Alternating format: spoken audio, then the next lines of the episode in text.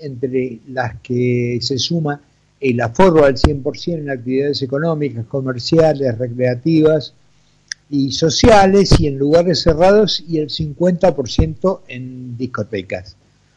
Eh, realmente, si tenemos en cuenta la cantidad de vacunados que tenemos y que no sé si esto se está pidiendo como una fiesta de un mal momento que pasó, precisamente para saber dónde estamos parados, en línea con nosotros está la doctora Elena Ovieto, quien es médica infectóloga, jefa del servicio de enfermedades transmisibles y emergentes de la Municipalidad de San Isidro y miembro además de la Sociedad Argentina de Infectología.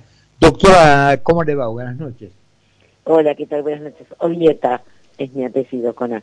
De todas formas, bien, gracias Ovieta, ¿Qué dije? Ovieto, pero oh, perdón. es un error común, no se preocupe, está todo bien. con algún confundida con algún intendente me parece, pero no, bueno, este, le pido disculpas. No, Ubieto era el intendente que fue un Ubieto, el intendente de Tigre, tantos años, toda una vida en Tigre. Sí, señor, el intendente Ubieto, a quien tuve el gusto de, conocer, realmente un, ah, una muy buena. texto maravilloso y había hecho cosas muy bonitas en Tigre. Pero yo soy en San Isidro, nacida y criada. ¿Qué tal? Buenas noches, Carlos. Empecemos de nuevo. bien, bien, bien, pero me mareó. Nos pusimos a hablar de Tigre, por eso me fui. Dije que San Isidro. Cuénteme, doctora, ¿estamos en condiciones de hacer esta, yo diría este, decir, bueno, borrón y cuenta nueva, empecemos a vivir tranquilos? No, no, por favor te ruego no. Esto no se acabó. Eh, yo, por definición, soy una optimista. Y es cierto que los números epidemiológicamente vienen siendo favorables. Ahora, de ahí a decir, listo, chao, esto se acabó, quememos los barbijos, y el que se puso a fabricarlos porque se había quedado sin trabajo, este, ahora tendrá que buscarse otro rebusque, no, nada más lejos de ello. Eh, es cierto, insisto, los números sostenidamente venimos teniendo menos cantidad de casos, pero no tenemos cero. Y aunque tuviéramos... Sí, de todos modos, de todos modos, eh, en el día de hoy, 1837 nuevos y 61 muertes, que ya las vivimos como, como si las muertes fueran un, algo de todos los días, ¿no? Bueno, tal cual, yo hace, hace varios meses, todo me parece que pasa una vida pero me acuerdo que leí un Chicago Tribune que decía, los números nos anestesian. Y es verdad, porque te han pegado cerca las balas y si te haya muerto tu amor, tu madre, tu hermano o, tu amigo de toda la vida, digamos, y dices, ah, 190, ah, 61, ah, ya. Y, y le hemos perdido el miedo a esto y desafortunada y tristemente sigue muriéndose gente en la Argentina por esta enfermedad.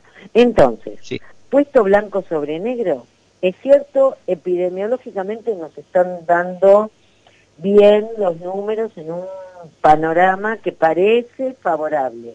Ahora, que esto no sea la calma que precede la tormenta. Eh, mm. ha pasado a otros países eh, y con un porcentaje de vacunados superior ostensiblemente al nuestro. Yo recuerdo las, las fotos y, los videos de niños en Israel revoleando los barbijos y después vuelta atrás, lo mismo en Escocia. Entonces, no se puede pensar o mal comprender cuál es eh, la normativa. La normativa es el barbijo no cubre boca, el barbijo tiene que seguir siendo utilizado en espacios cerrados y aún en espacios abiertos si no podés garantizar el metro y medio de distancia, si vas a estar en la cola del tren o del colectivo este, para subirte y, y hay gente hablando, eso nos protege a todos de adquirir coronavirus y otras infecciones respiratorias y previene al otro, si yo lo tengo, y no lo sé, o tengo una infección leve y la subestimé, o no me testé, o lo que fuere. prevengo, me prevengo de esa forma de contagiar a un otro, que se puede morir. Sí, sobre todo si tenemos en cuenta además porque estamos en Argentina y conocemos lamentablemente a la gente que nos maneja, es muy casual que este clima estamos de fiesta se dé justo cuando estamos muy cerca de una elección que en la, cual en las pasos se vino perdiendo, entonces es crear un clima, como yo lo veo, ¿eh? me hago cargo de lo que digo, como crear un clima de que estamos bien, somos todos felices, a votar que está todo bien. Eh, sí, Carlos, no me vas a llevar al barro de la política, pero eh, desde el punto de vista científico, yo lo que te puedo decir es, está demostrado, te doy ejemplos, a ver si puedo poner las cosas eh, eh blanco sobre negro.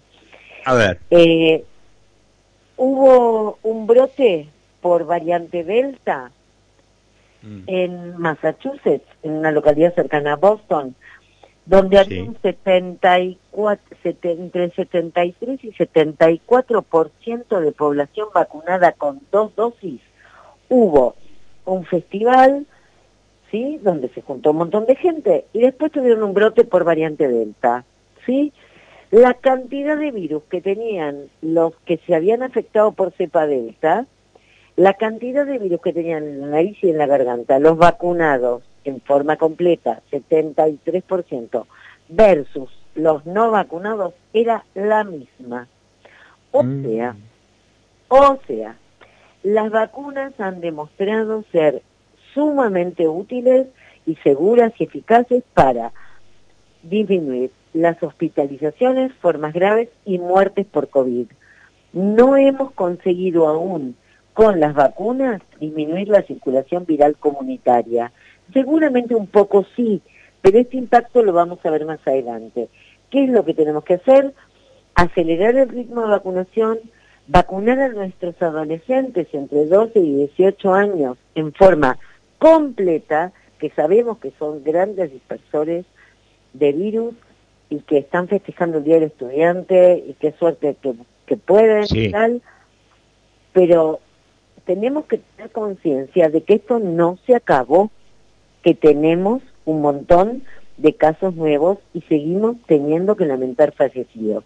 Entonces, yo cuando salgo a pasear al perro, me fijo, llevo el, el barbijo en la mano o en el bolsillo, y entonces puedo ir caminando por la vereda sin el barbijo puesto. Ahora, si me voy a cruzar con alguien a quien voy a saludar y no sé si me voy a quedar charlando, me pongo el barbijo y pido que el otro también se lo ponga. Es, esto, que quizás hubo un error en la comunicación o nuestro deseo enorme de recuperar la normalidad nos hace malentender eh, la, consigna y la norma. No, no, el barbijo no se fue. Podemos dejar de utilizarlo y vamos a estar al aire libre, en movimiento, y con gente de nuestra burbuja. Si no, tenemos que usarlo igual, ni hablar en espacios cerrados. Elena, eh, hablamos de la, de la cepa delta. ¿Cómo, está el tema? ¿Cuánto, ¿Cuánto de eso hay en Argentina? ¿Qué, ¿Qué niveles hay de esa cepa que obviamente es la más peligrosa, ¿no? Hasta ahora, por lo menos. Es una variante de cuidado, sabemos que es mucho más contagiosa, y tenemos casos de algo de circulación comunitaria en pequeños brotes. Cierto es que hace algunos días ya que no se está publicando en el reporte diario la cantidad de testeos y periódicamente el centro que hace esta, digamos, e-, evaluación genómica, es decir, identifica eh, así un poco al azar y otro poco según brotes, eh, ver si hay cepa delta, eh, variante delta circulante, tenemos algo de variante delta. Parecería que las variantes que nosotros tenemos en la Argentina con circulación predominante, que son la variante gamma y la variante lambda, antes conocidas como Manaus y Andina, son bastante más territoriales y entonces como que no le dejaron el paso tan fácil a la delta como sucedió en el hemisferio norte. De todas formas, no podemos decir ya, listo, perito para la vieja canté. No, ah. porque puede aparecer y volverse predominante y tener brotes y luego cada jurisdicción tendrá que eh, manejar el brote, contenerlo, aislar, etcétera. Entonces el concepto es todas estas medidas, cada cada eh, derecho conlleva una obligación.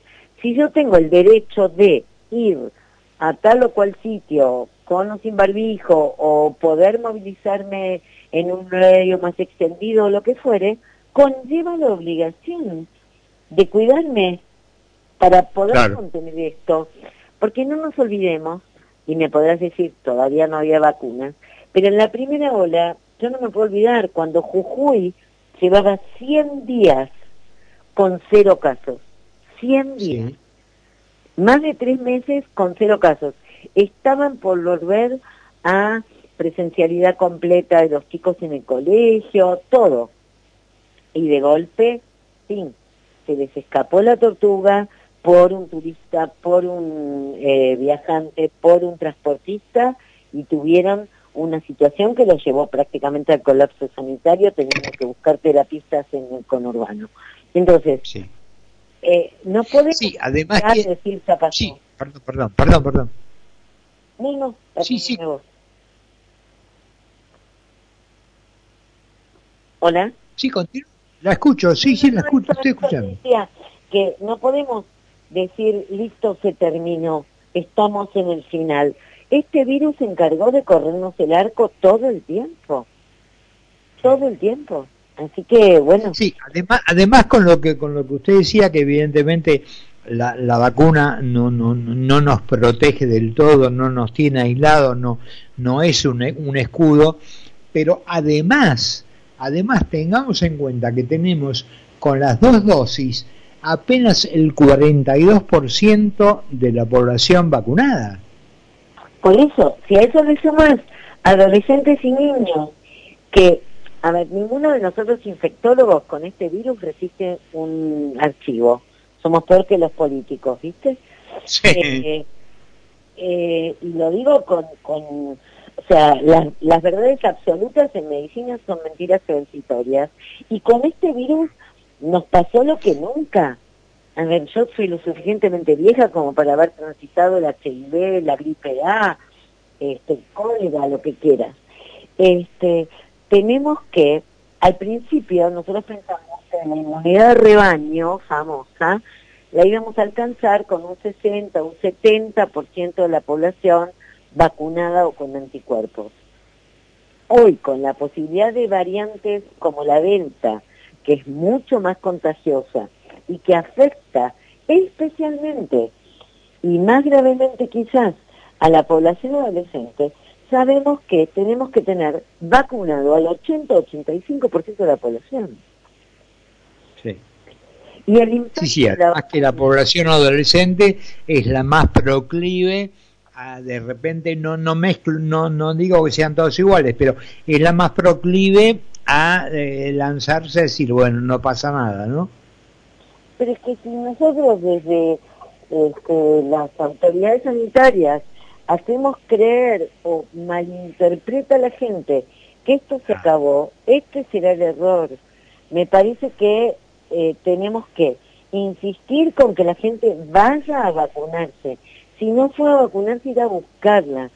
Eh, si estás con síntomas y no estás vacunado, o tenés una sola dosis de vacuna, o tenés las dos dosis de vacuna, pero estás con resfrío y fiebre, tenés que ir a parte y tenés que aislarte. No puedes estar potencialmente en contacto con alguien que pudo no haber sido alcanzado por la vacuna, porque la vacuna, idealmente, y esto está demostrado, porque si la gente dice, bueno, chao, viste, al final ni barbijo, ni vacuna, chao, listo, se terminó, ya pasó, fue una pesadilla. No, las vacunas demostraron su eficacia para disminuir formas graves y muertes por COVID. Lamentablemente, están flojitas de papeles para conseguir que se disminuya la circulación viral en la comunidad. Y donde hay un promedio en los últimos días de 2.000 casos, quiere decir que todavía seguimos teniendo circulación viral. No sabemos cuántos más hay porque no sabemos cuántos se está testeando.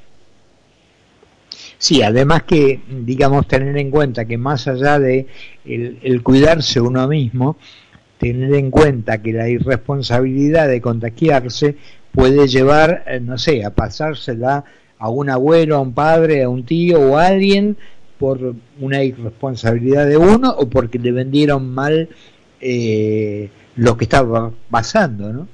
A una embarazada. Yo ahora en, breve voy a dar una charla que tuvieron la gentileza de invitarme de COVID y embarazo. Hemos tenido que lamentar muertes maternas, bebés que nacieron prematuros porque hubo que sacarlos con una cesárea este, y nunca conocieron a su mamá porque se murió de COVID. ¿Sabes lo que es para un terapista acostumbrado a tener pacientes con politraumatismo o gente de 70, 80 años, tener una embarazada de 30, de 8 meses y tener que tener la boca abajo. Tremendo. Además, además los médicos y enfermeros que también perdieron la vida, ¿no? Esto hay que la cantidad de colegas y compañeros de trabajo que hemos perdido. Eh, esto no, no ha sido un chiste. No, no, yo siempre decía, yo del 2009 no me voy a olvidar nunca porque fue gripe A y cuando terminó gripe A tuvimos la epidemia de dengue. Yo decía, del 2009 no me voy a olvidar nunca. No, de esto no me voy a olvidar nunca. Gracias a Dios, café, no me enfermé, este, no sé, mis tres hijos tuvieron COVID, gracias a Dios, leves, este, pero, y porque son jóvenes, y bueno, sí, se cuidaban, pero hasta ahí, y bueno, y una juntadita y una cosita, pero bueno, mis tres hijos tuvieron COVID. no, pero además hay algo de lo, de lo que decíamos, que se, se transforma todo en números, nos olvidamos que cada, cada uno de esos números es una familia con una pérdida, y el otro día yo escuchaba algo que no lo había pensado de esa forma y que me resultó desgarrador. Cuando ancianos o gente mayor, vulnerable, que era este, infectada por el COVID y se la llevaban y internaban y no, la, no lo podía ver la familia, decían muchos de ellos pueden haber pensado que los abandonaron, que no fue ni su hijo, ni su nieto, ni nadie a verlo, y murió en esa soledad y pensando que no le interesaba a nadie y del otro lado del vidrio tenías una familia llorando, ¿no? Así es. Yo te digo, recién ahora, previo lavado de manos y no sé qué, mi madre tiene 93 años. Recién ahora me estoy animando a eh, darle un abrazo y darle un beso. Antes la abrazaba desde la espalda, por ejemplo, con el barbijo puesto, pero recién ahora me estoy atreviendo. Entonces, bueno, a ver, podemos dejar de usar el barbijo en la calle, volviendo al, al motivo de tu llamado, podemos dejar de utilizar el barbijo en la calle cuando estamos caminando solos o juntos solo con nuestra burbuja, pero, y podemos, eh, previo lavado de manos y demás, eh, yo en mi caso darle un beso a mi mamá, que gracias a Dios tuvo sus dos vacunos, pero la cuida y no sale, pero tenemos que seguir cuidándonos. Si me voy a juntar con una vecina en la esquina y me voy a quedar charlando a menos de un metro de distancia, nos tenemos que poner las dos el barbillo. Doctora, muchas gracias por, por estos minutos y bueno, para ayudarnos a transmitir que todavía tenemos que tener responsabilidad y más allá de lo que nos digan, cuidarnos, un, seguirnos cuidando porque esto no terminó, ¿no? Tenemos que seguir cuidándonos, esto no se acabó eh, y si queremos seguir así y recuperar nuestra normalidad y que, no sé, en abril de la, del 2022 podamos darnos la vacuna de COVID y de gripe juntas, eh, y bueno, eh, seguir con nuestra vida y demás, tenemos que sostener esto, tenemos que sostenerlo. eh, porque la epidemiología es así, es dinámica y si dentro de 15 días por la primavera, ¿hola? Por, mm. por la primavera, por lo que fuere, o por este levantamiento de aforos y demás, este, tenemos un brote importante, eh, vamos a tener que volver atrás. Entonces, ay, ¿dónde estaba el barbijo? No lo quemé. No, no, no lo quemé. Llevaron el bolsillo y si vas a estar en la parada del colectivo, te lo pones. Y si vas a entrar a un negocio, te lo pones. Y así. Hasta que podamos decir, esto se acabó. Ojalá. Y me vuelvas a llamar. Doctora, mucha, doctora muchas gracias eh, por, por los minutos. ¿eh? Al contrario, gracias a ustedes. Buenas noches. Hablamos con la doctora Elena Ovieta, médica infectóloga, jefa del servicio de enfermedades transmisibles y emergentes de la municipalidad de San Isidro. Exactamente 41 minutos pasaron de las 8 de la noche en la República y vamos a una tanda. Concepto 955. 955. Periodismo NFM.